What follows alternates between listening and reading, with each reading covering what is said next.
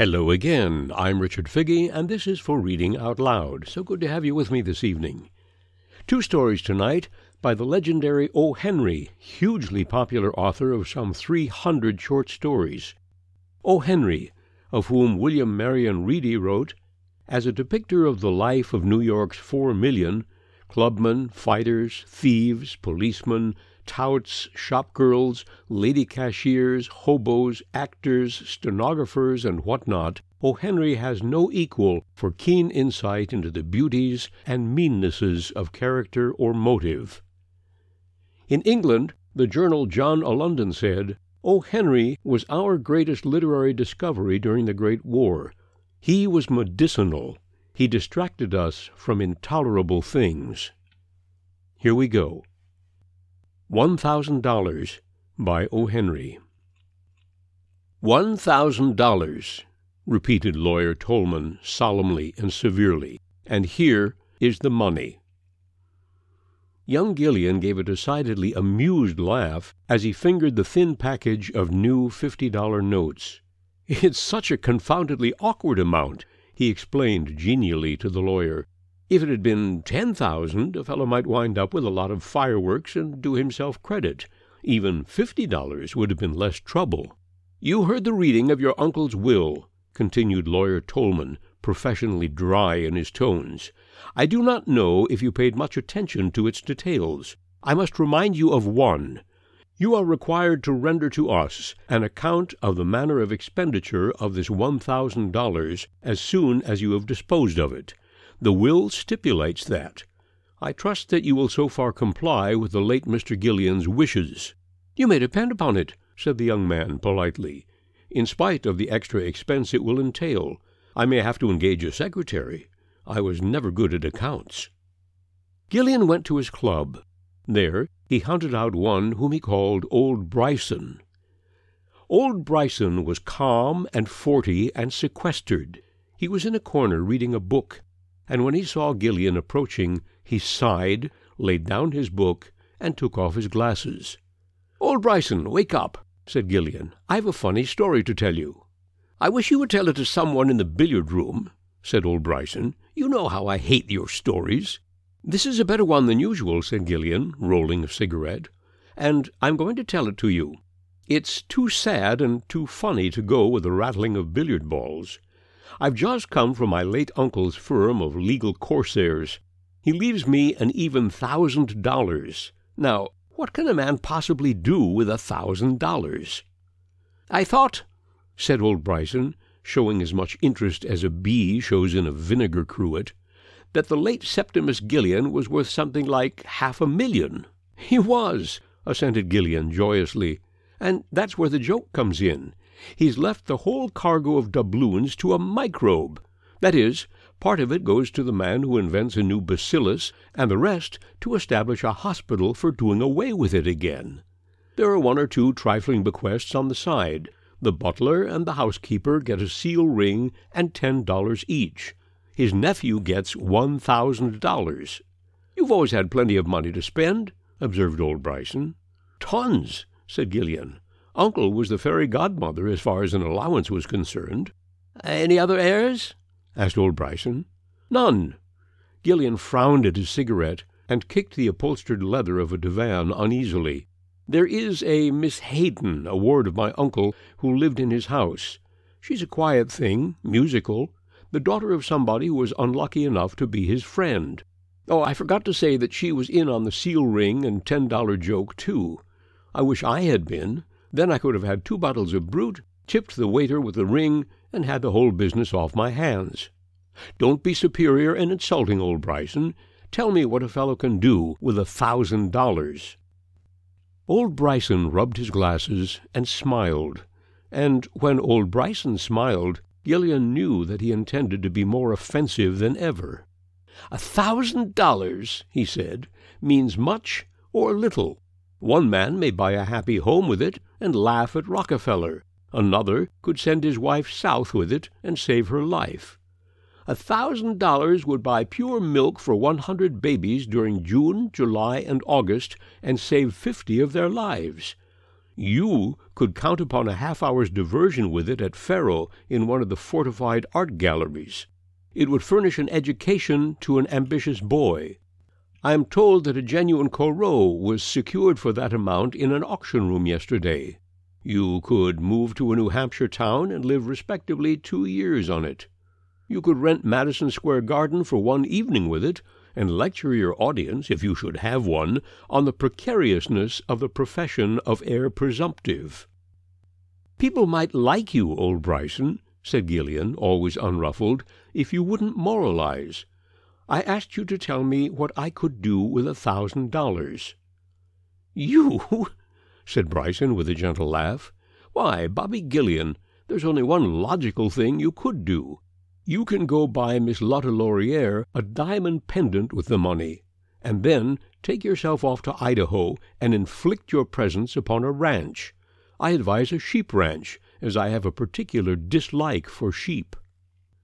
Thanks, said Gillian, rising. I thought I could depend upon you, old Bryson. You've hit on the very scheme. I wanted to chuck the money in a lump, for I've got to turn in an account for it, and I hate itemizing.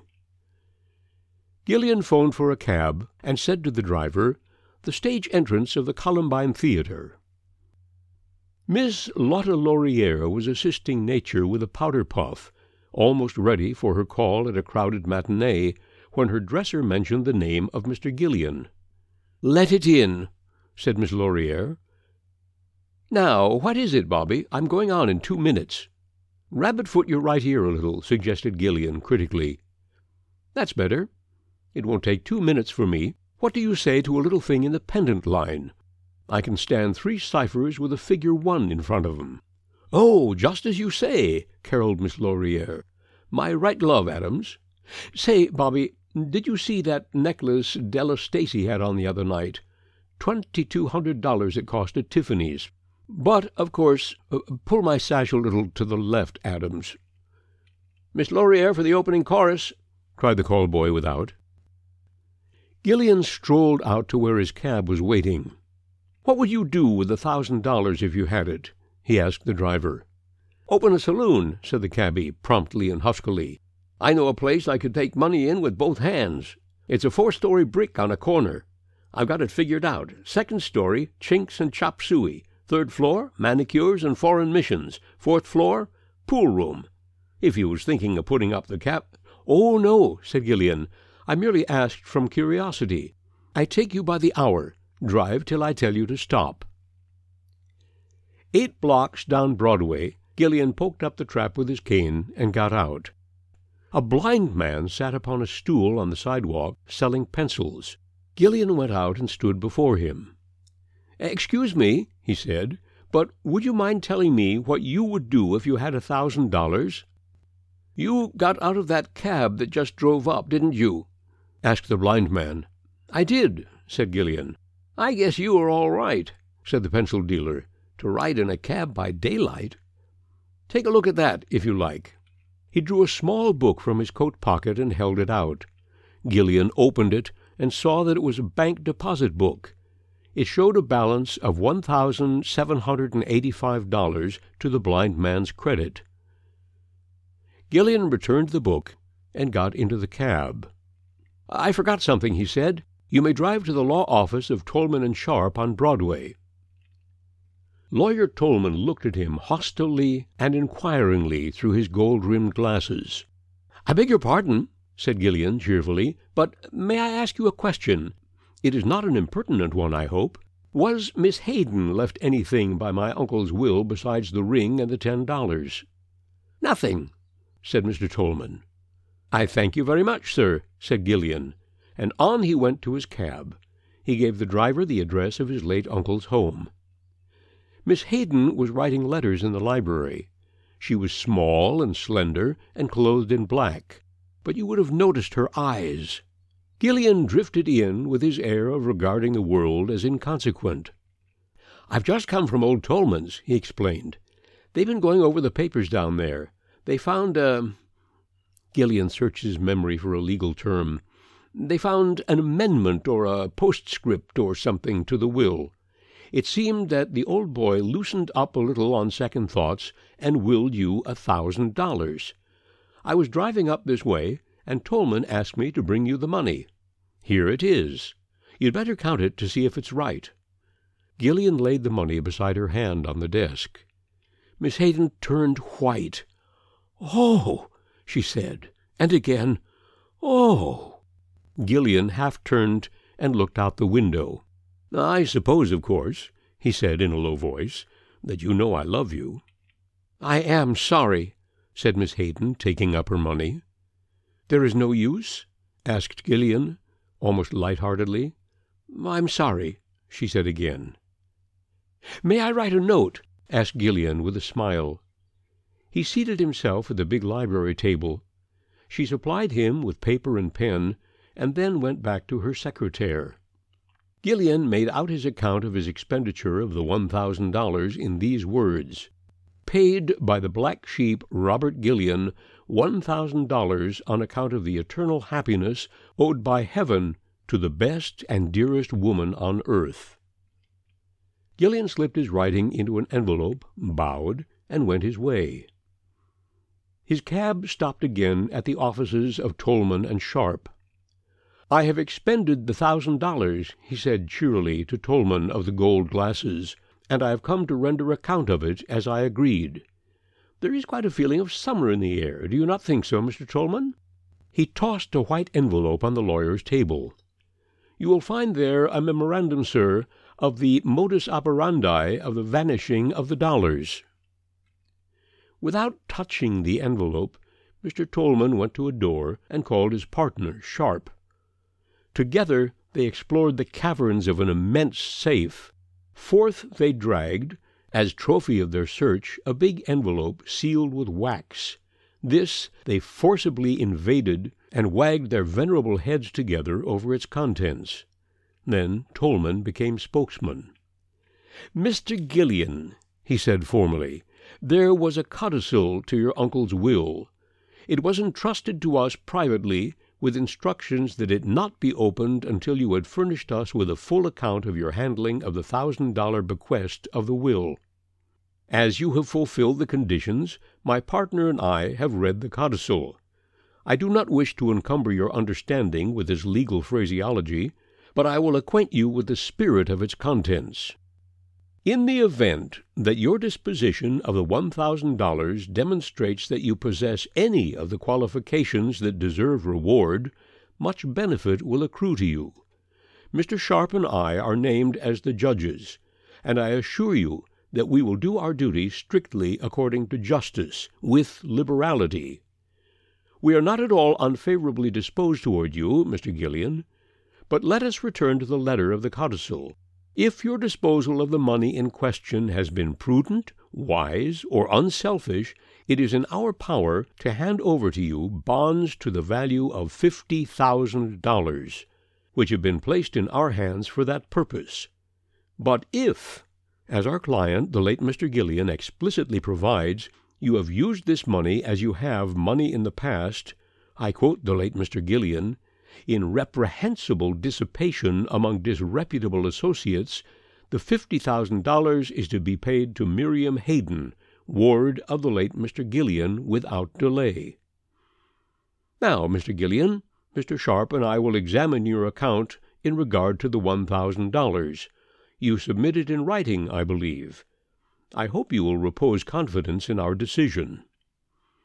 Mr. Tolman reached for the envelope. Gillian was a little the quicker in taking it up.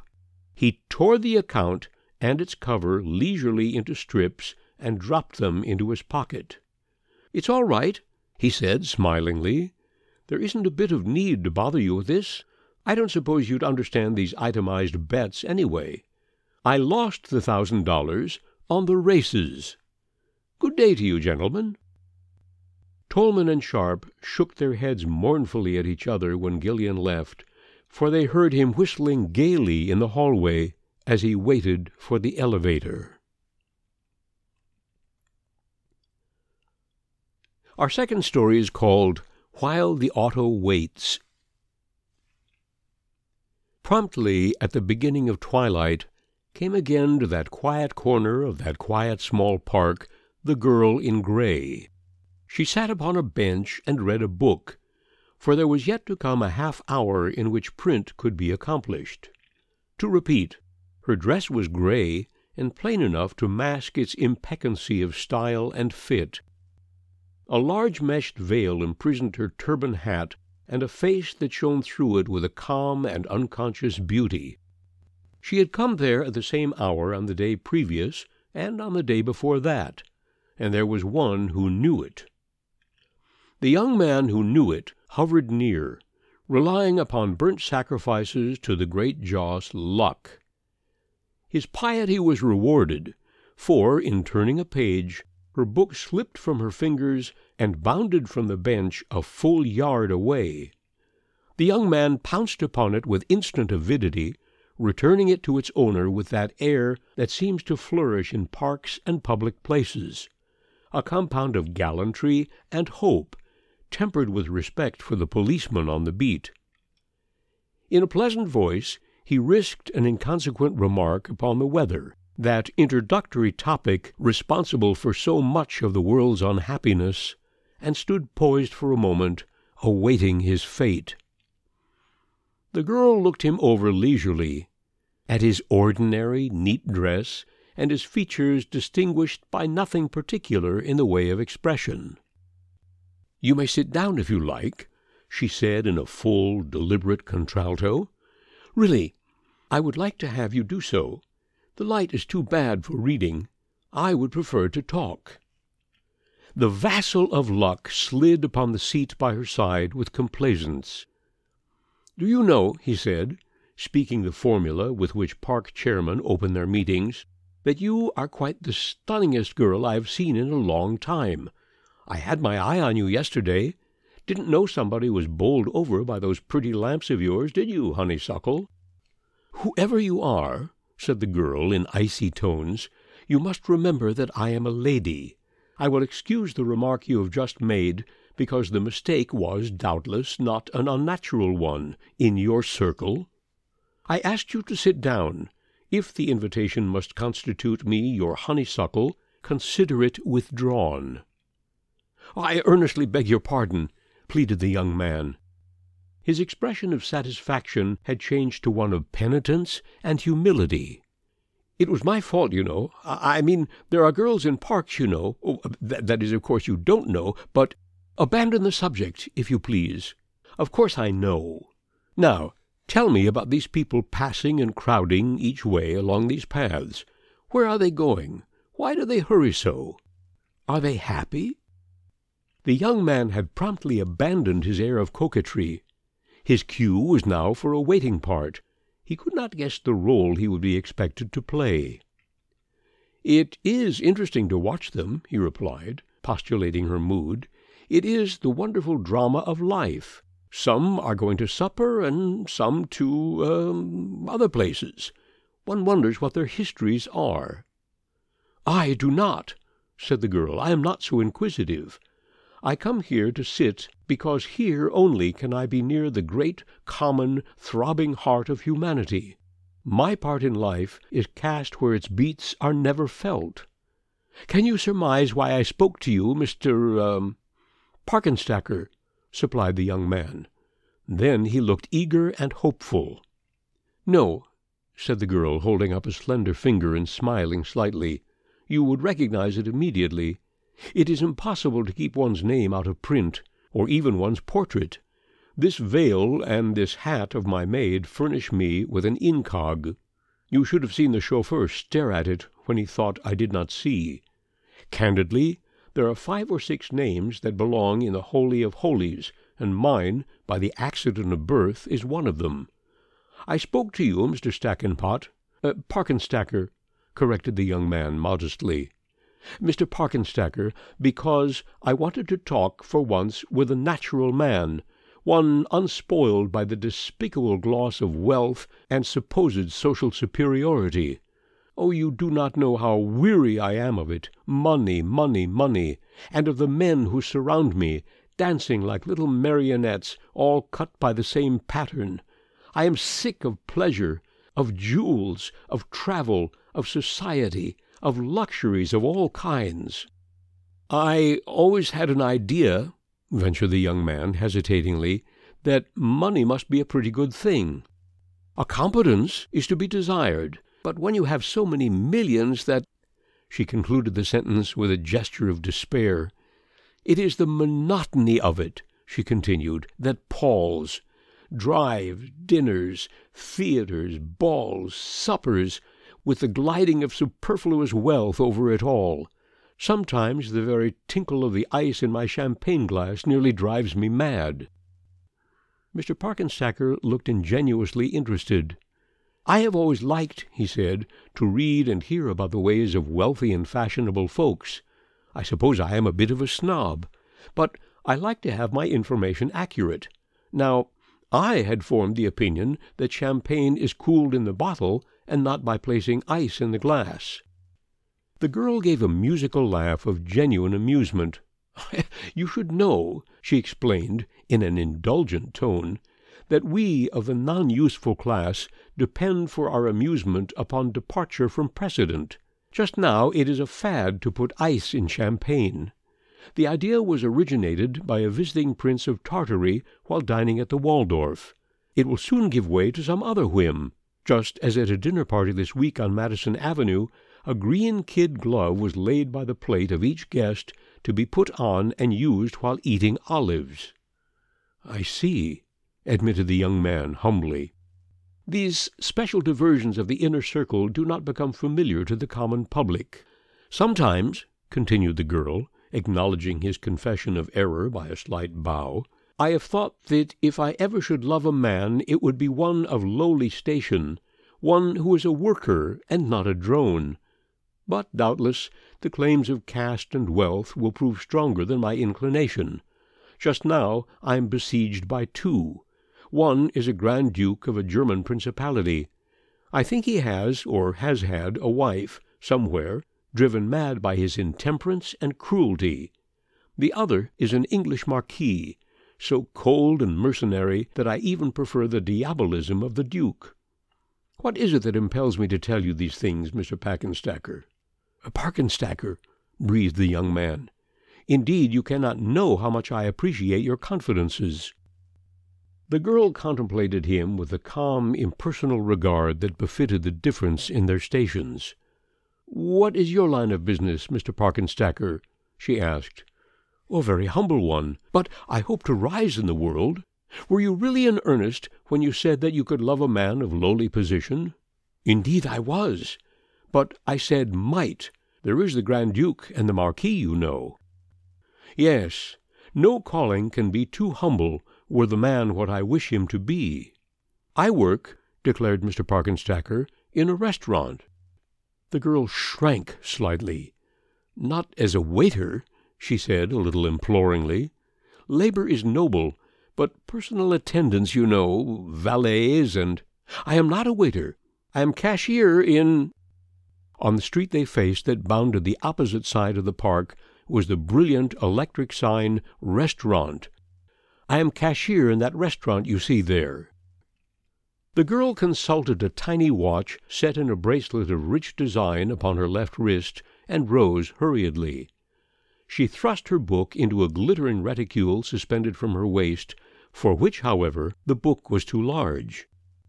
"Why are you not at work?" she asked. "I am on the night turn," said the young man. "It is yet an hour before my period begins. May I not hope to see you again?" I do not know. Perhaps. But the whim may not seize me again. I must go quickly now. There is a dinner and a box at the play. And oh, the same old round.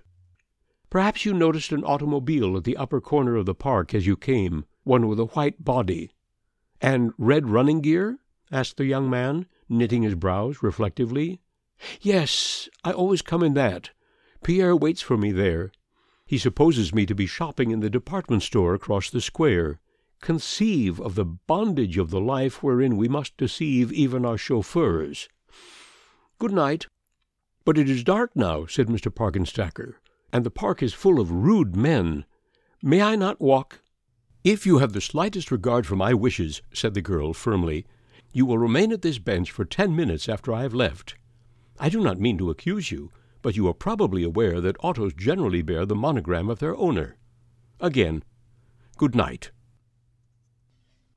Swift and stately, she moved away through the dusk. The young man watched her graceful form as she reached the pavement at the park's edge and turned up along it toward the corner where stood the automobile. Then he treacherously and unhesitatingly began to dodge and skim among the park trees and shrubbery in a course parallel to her route, keeping her well in sight. When she reached the corner, she turned her head to glance at the motor car, and then passed it, continuing on across the street. Sheltered behind a convenient standing cab, the young man followed her movements closely with his eyes. Passing down the sidewalk of the street opposite the park, she entered the restaurant with the blazing sign. The place was one of those frankly glaring establishments, all white paint and glass, where one may dine cheaply and conspicuously. The girl penetrated the restaurant to some retreat at its rear, whence she quickly emerged without her hat and veil. The cashier's desk was well to the front. A red-haired girl on the stool climbed down, glancing pointedly at the clock as she did so. The girl in gray mounted in her place. The young man thrust his hands into his pockets and walked slowly back along the sidewalk. At the corner his foot struck a small paper-covered volume lying there, sending it sliding to the edge of the turf. By its picturesque cover he recognized it as the book the girl had been reading. He picked it up carelessly and saw that its title was New Arabian Nights, the author being of the name of Stevenson. He dropped it again upon the grass and lounged irresolute for a minute. Then he stepped into the automobile, reclined upon the cushions, and said two words to the chauffeur. Club, Henri. You've been listening to $1,000 and While the Auto Waits by O. Henry.